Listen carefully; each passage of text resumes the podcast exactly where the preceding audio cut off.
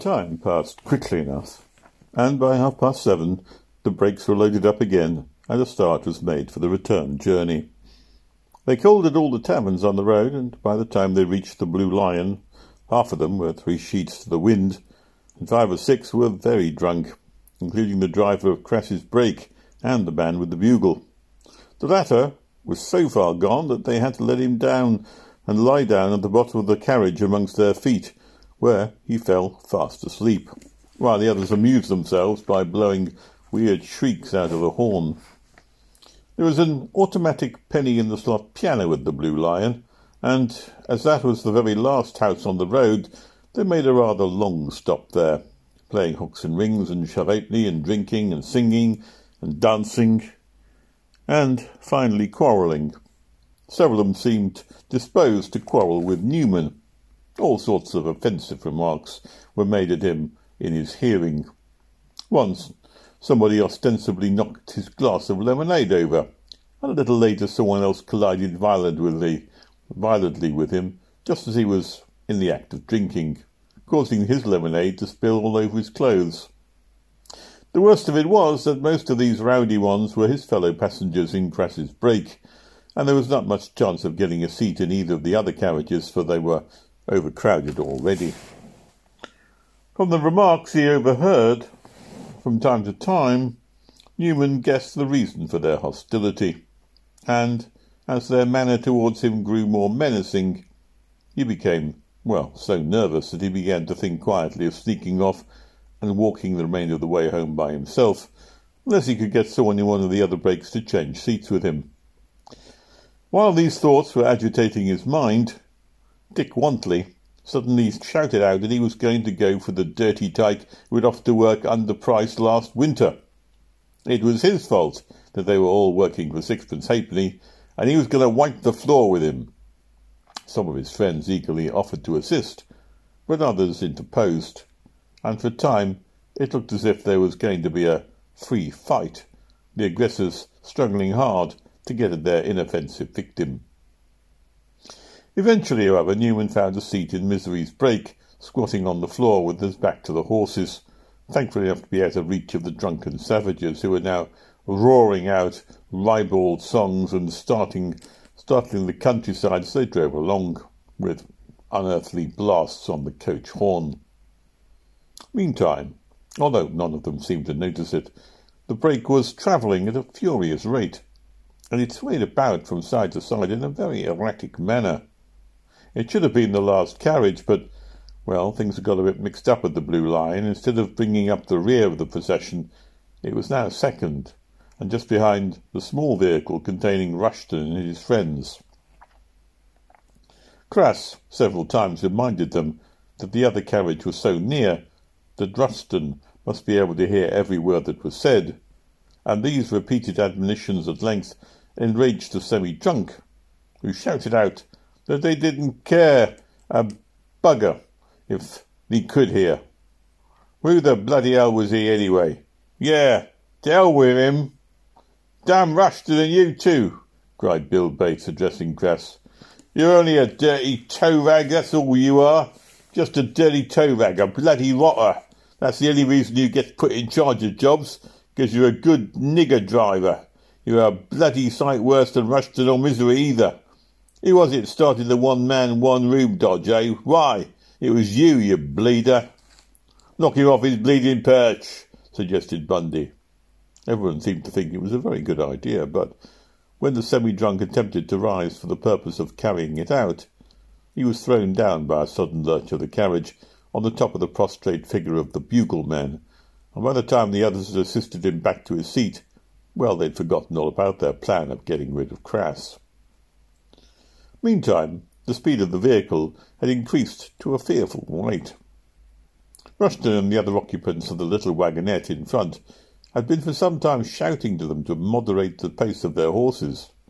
But as the driver of Crass's brake was too drunk to understand what they said, well, he took no notice, and they had no alternative but to increase their own speed to avoid being run down. The drunken driver now began to imagine that they were trying to race him, and became fired up with a determination to pass them. and it was a very narrow road, but there was just about room to do it, and he had sufficient confidence in his own skill with the ribbons to believe that he could get past in safety.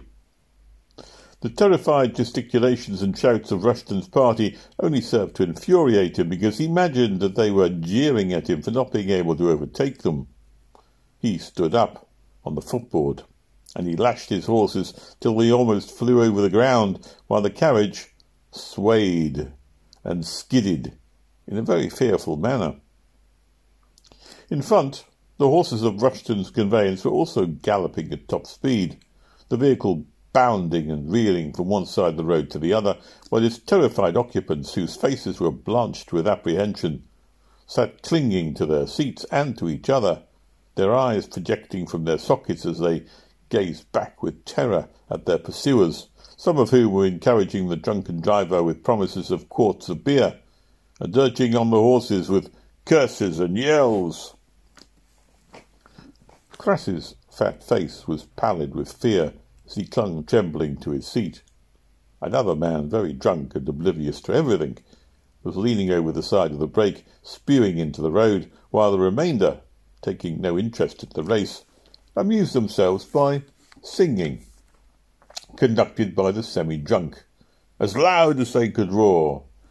Has anyone seen a German band, a German band, a German band? I've been looking about, pom pom pom pom pom pom. I've searched every pub, both far and near, near and far, near and far. I want my Fritz what plays tiddly bits on the old big trombone. The other two brakes had fallen far behind and one presided over by Hunter contained a mournful crew.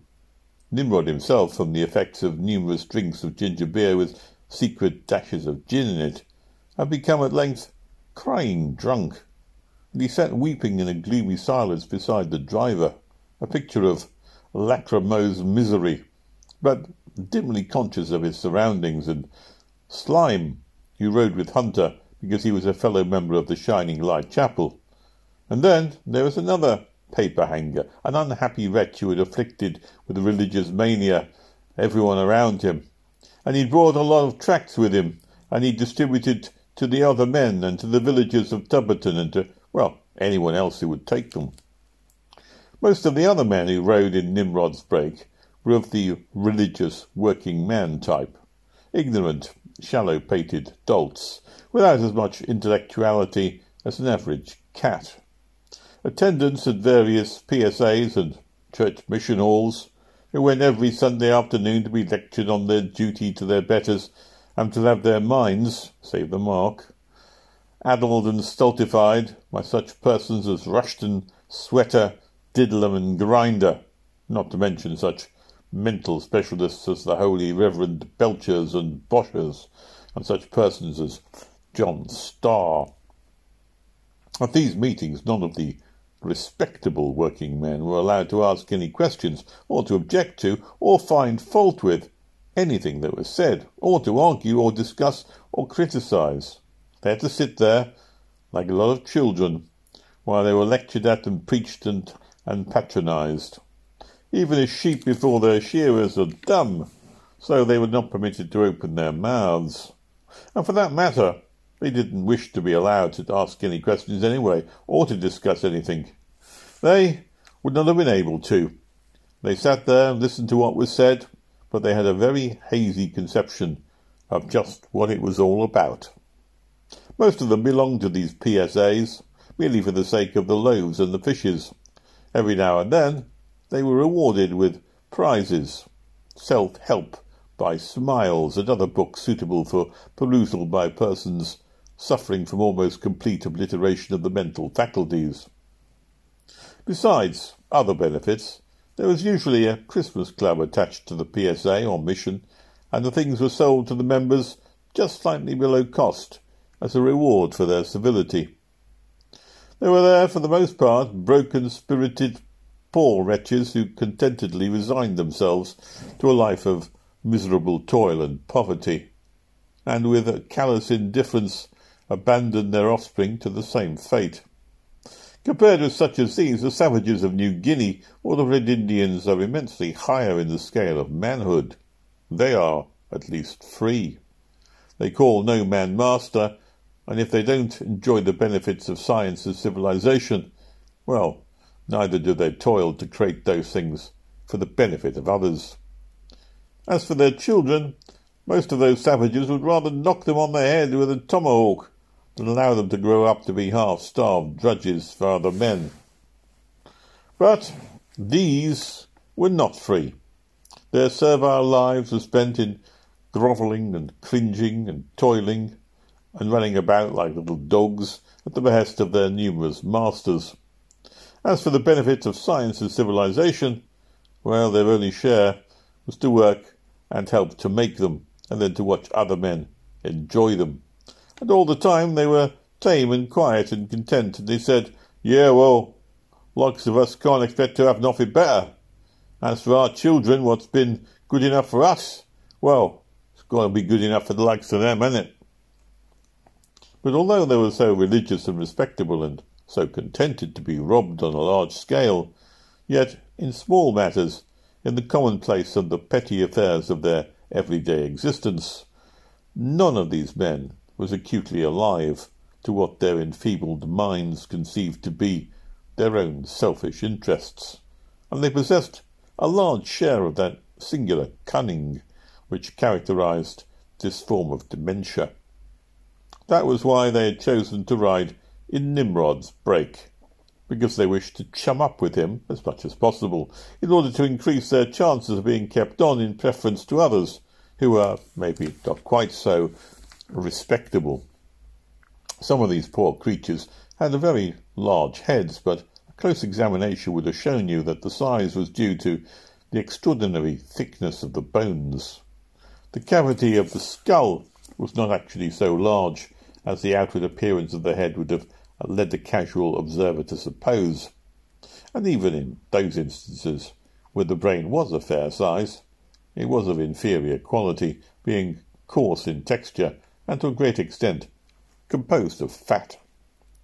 Although most of them were regularly attending at some place of so-called worship, they were not all teetotalers, and some of them were now in different stages of intoxication, not because they had a great deal to drink, but because, being usually abstemious, it didn't take very much to make them drunk. From time to time this miserable crew tried to enliven the journey by singing, but as most of them only knew a few old choruses, well, it didn't come to much. As for the few who did happen to know all the words of a song, they either had no voice or were not inclined to sing. And the most successful contribution that that religious maniac who sang several hymns, the choruses being joined in by everybody, both drunk and sober. The strains of these hymns wafted back through the balmy air to the last coach, and they were the cause of much hilarity to the occupants, who also sang the choruses. As they'd all been brought up under Christian influences and educated in Christian schools, well, they all knew the words. Work, for the night is coming. Turn, poor sinner, and escape the eternal fire. Pull for the shore. And where is my wandering boy? The last reminded Harlow of a song that he knew nearly all the words of. Take the news to mother, the singing of which was much appreciated by all present, and when it was finished they sang it all over again. Philpot being so affected, he actually shed tears. And Easton confided to Owen that there was no getting away from the fact that a boy's best friend is his mother. In the last carriage, as in the other two, there were several men who were more or less intoxicated, and for the same reasons. But not because, being used to taking much liquor, the few extra glasses they'd drunk had got into their heads. They were sober, as a lot of fellows needed to be at ordinary times, and they'd flocked together in the brake because, well, they were all of them about the same character. Not tame, contented imbeciles, like most of them in Misery's carriage, but men something like Harlow, who, although dissatisfied with his, their condition, doggedly continued the hopeless, weary, struggle against their fate. They were not teetotalers, and they never went to either church or chapel, but they spent little in drink or in any form of enjoyment, maybe an occasional glass of beer, or a still rarer visit to the music hall, and now and then an outing more or less similar to this being the sum total of all of their pleasures. These four brakes might fitly be regarded as so many travelling lunatic asylums, the inmates of each exhibiting different degrees and forms of mental disorder. The occupants of the first, Rushton, Didlum and Co., might be classed as criminal lunatics, who injured others as well as themselves. In a properly constituted system of society, well, such men as these would be regarded as a danger to the community, and they'd be placed under such special restraint as would effectually prevent them from harming themselves or others. These wretches had abandoned every thought and thing that tends to the elevation of humanity. They'd given up on everything that makes life good and beautiful, just in order to carry on a mad struggle to acquire money, which they would never be sufficiently cultured or even to properly enjoy. Deaf and blind to every other consideration to this end, they had degraded their intellects by concentrating them upon the minutest details of expense and profit, and for them, their reward they raked in from their harvest of muck and lucre, along with the hated curses of those they injured in the process.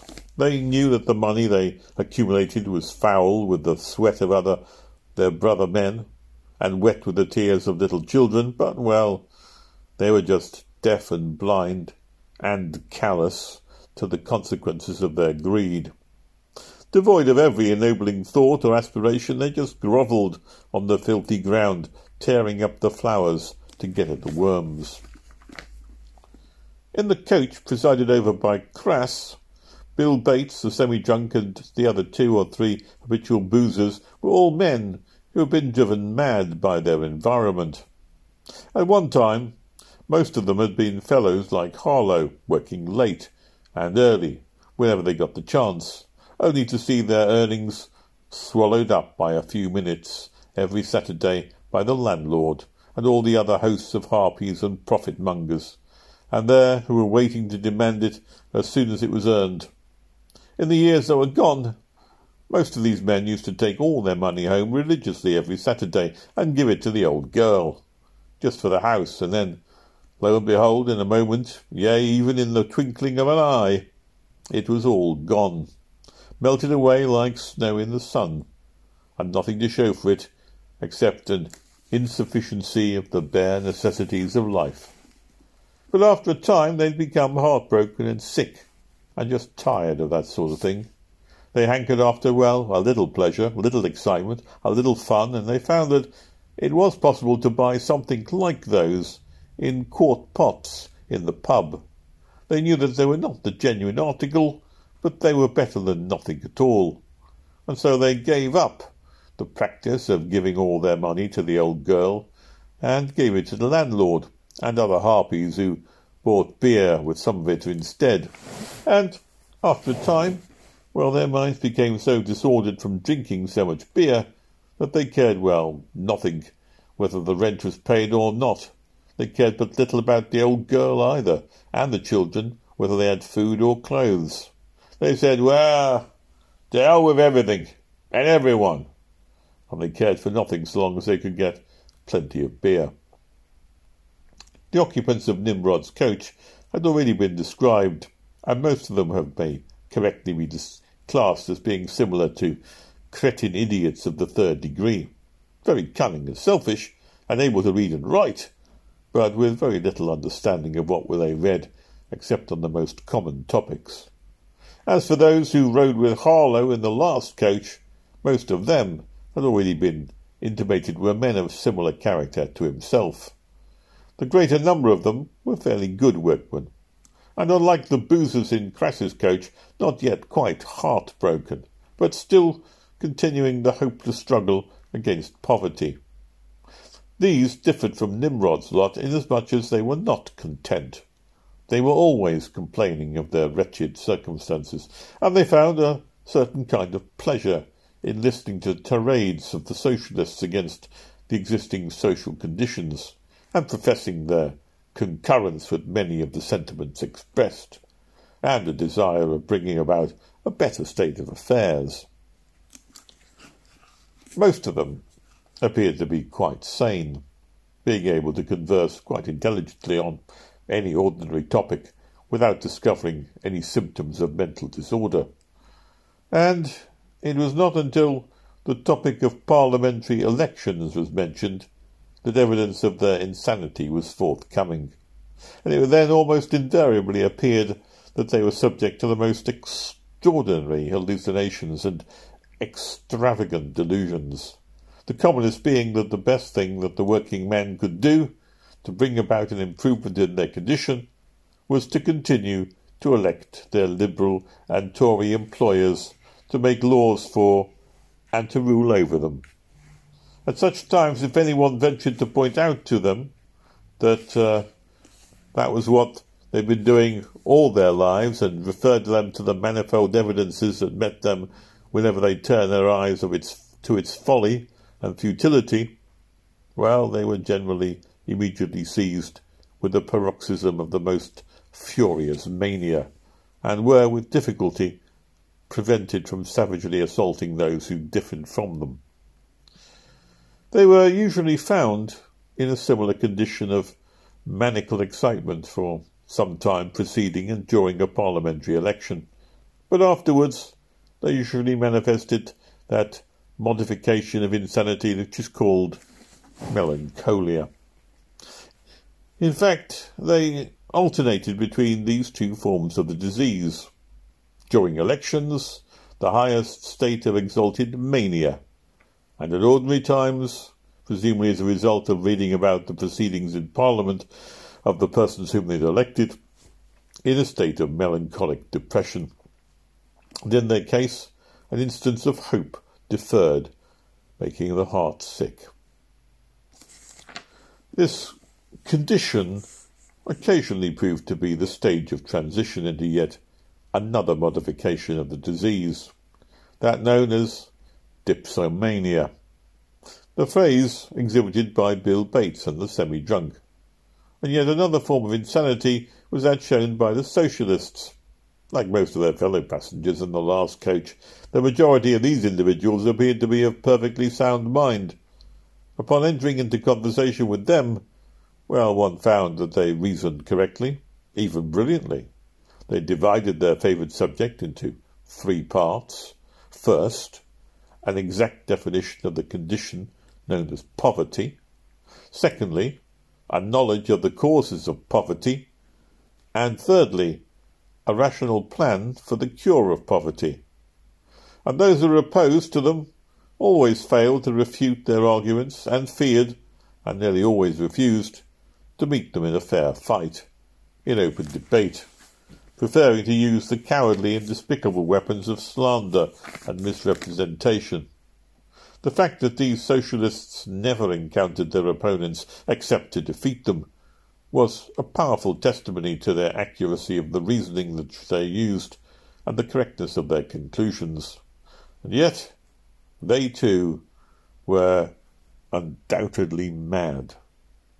One might converse with them for an indefinite time on the three divisions of their subject without eliciting any proofs of insanity. But directly one inquired what means they proposed to employ in order to bring about the adoption of their plan, they replied that they hoped to do so by reasoning with others.